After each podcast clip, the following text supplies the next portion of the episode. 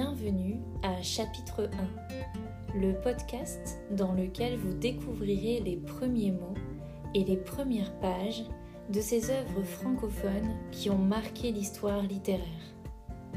Conçu afin que vous puissiez découvrir de nouveaux auteurs et de nouvelles autrices, et ainsi vous encourager à lire l'œuvre en entier, ce podcast est également pensé pour les étudiants de français qui veulent pratiquer davantage leur compréhension orale.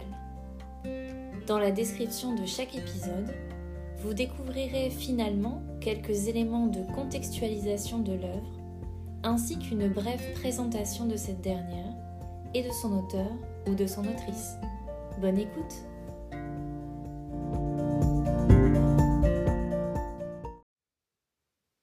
Épisode 1 La peau de chagrin d'Honoré de Balzac, publié en 1831.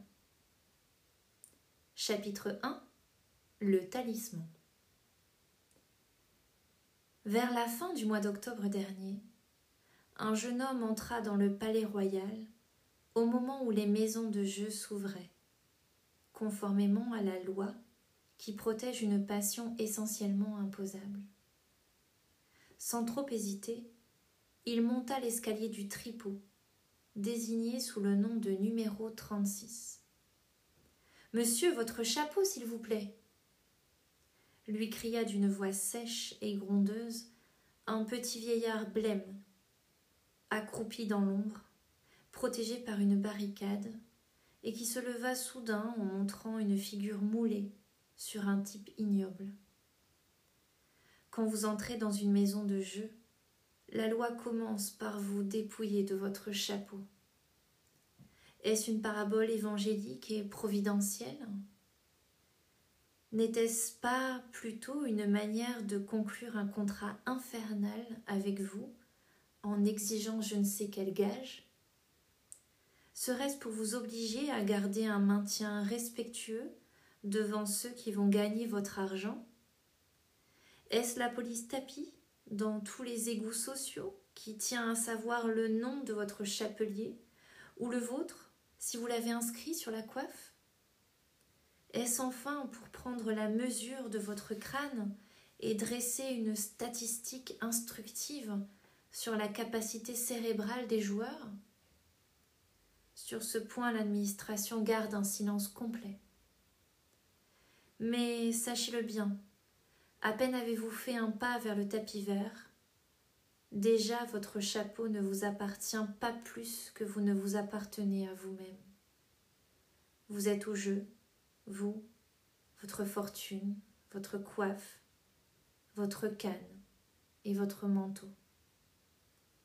À votre sortie, le jeu vous démontrera, par une atroce épigramme en action, qu'il vous laisse encore quelque chose en vous rendant votre bagage.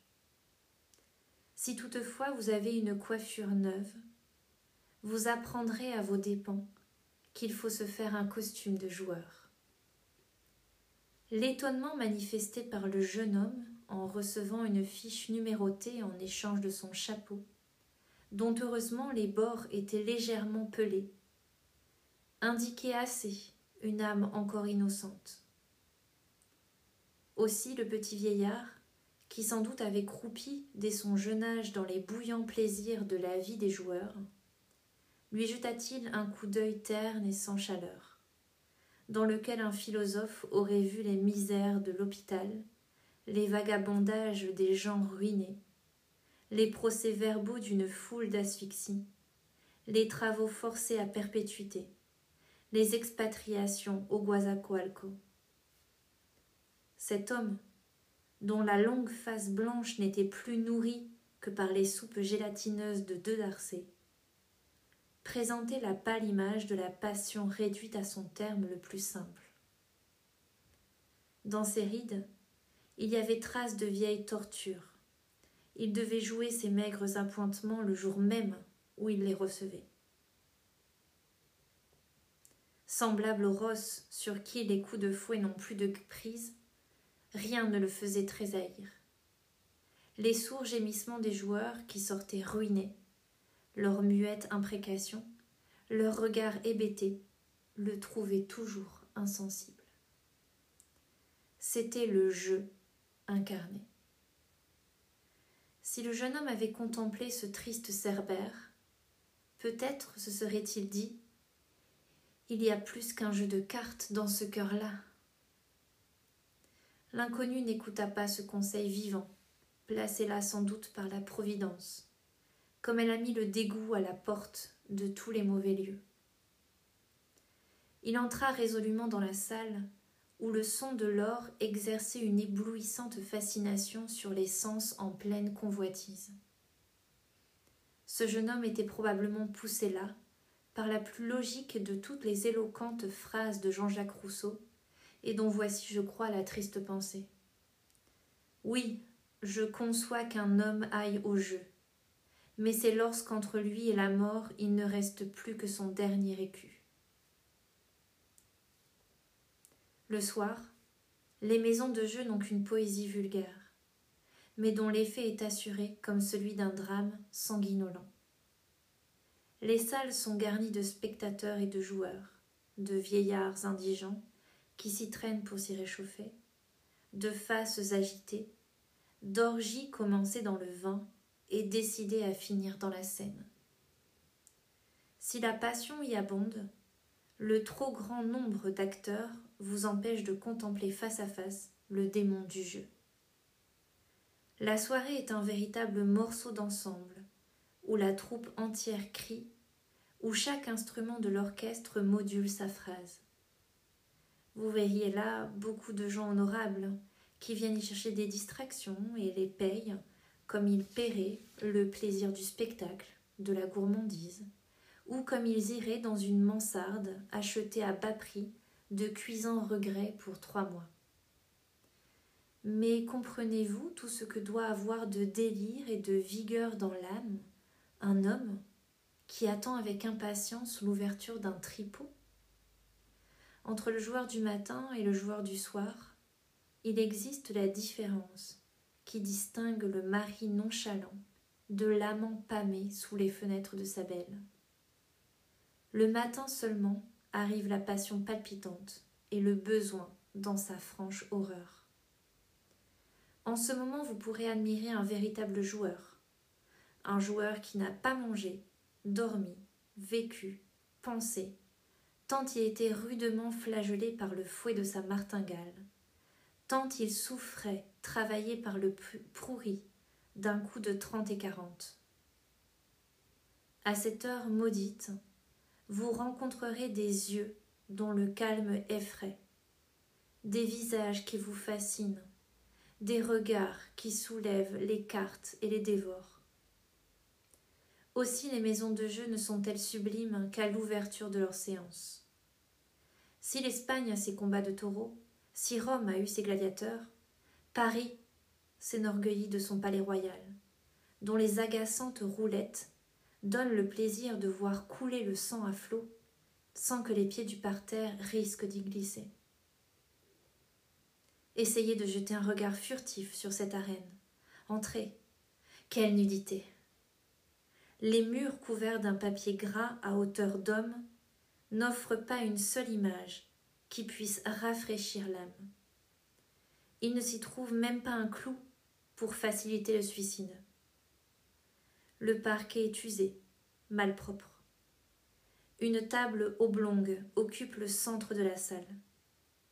La simplicité des chaises de paille pressées autour de ce tapis usé par l'or annonce une curieuse indifférence du luxe chez ces hommes qui viennent périr là pour la fortune et pour le luxe. Cette antithèse humaine se découvre partout où l'âme réagit puissamment sur elle-même. L'amoureux veut mettre sa maîtresse dans la soie, la revêtir d'un moelleux tissu d'Orient, et la plupart du temps, il la possède sur un grabat. L'ambitieux se rêve au fait du pouvoir, tout en s'aplatissant dans la boue du servilisme.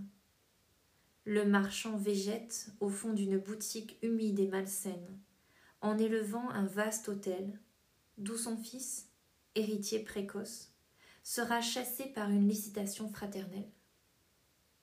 Enfin, Existe-t-il chose plus déplaisante qu'une maison de plaisir?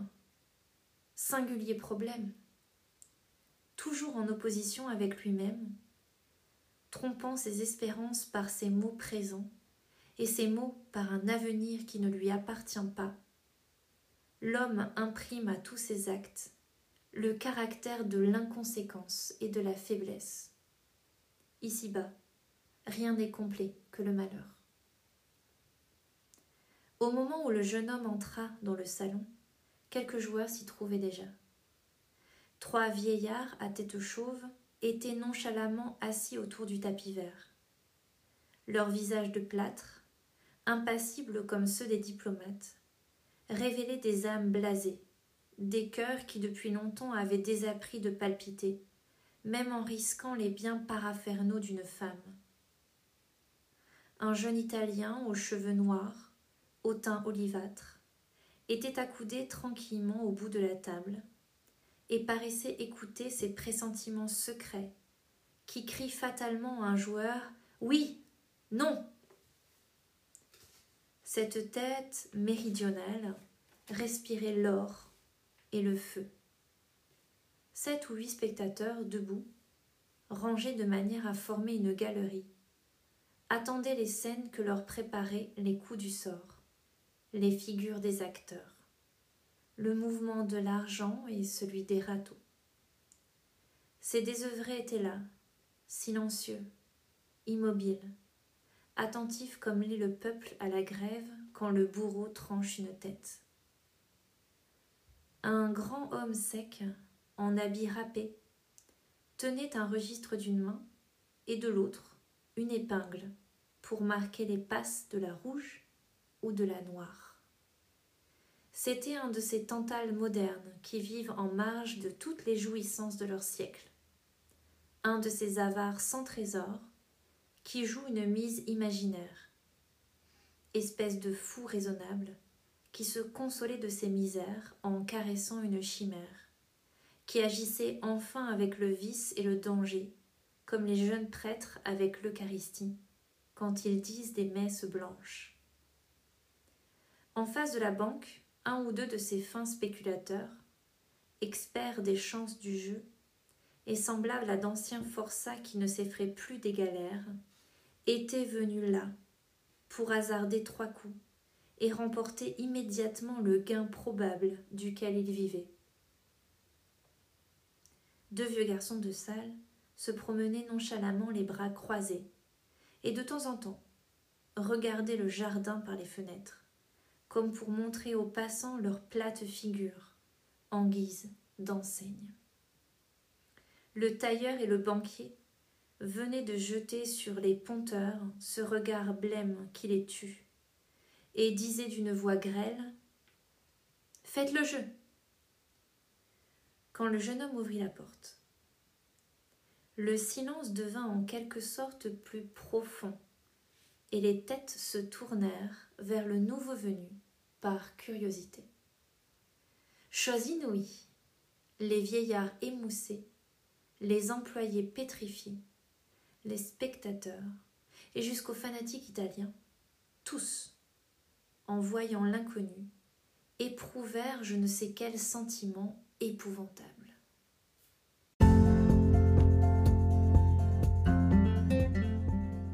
Si vous avez aimé cette lecture, n'hésitez pas à la partager autour de vous, par email ou sur vos réseaux sociaux par exemple.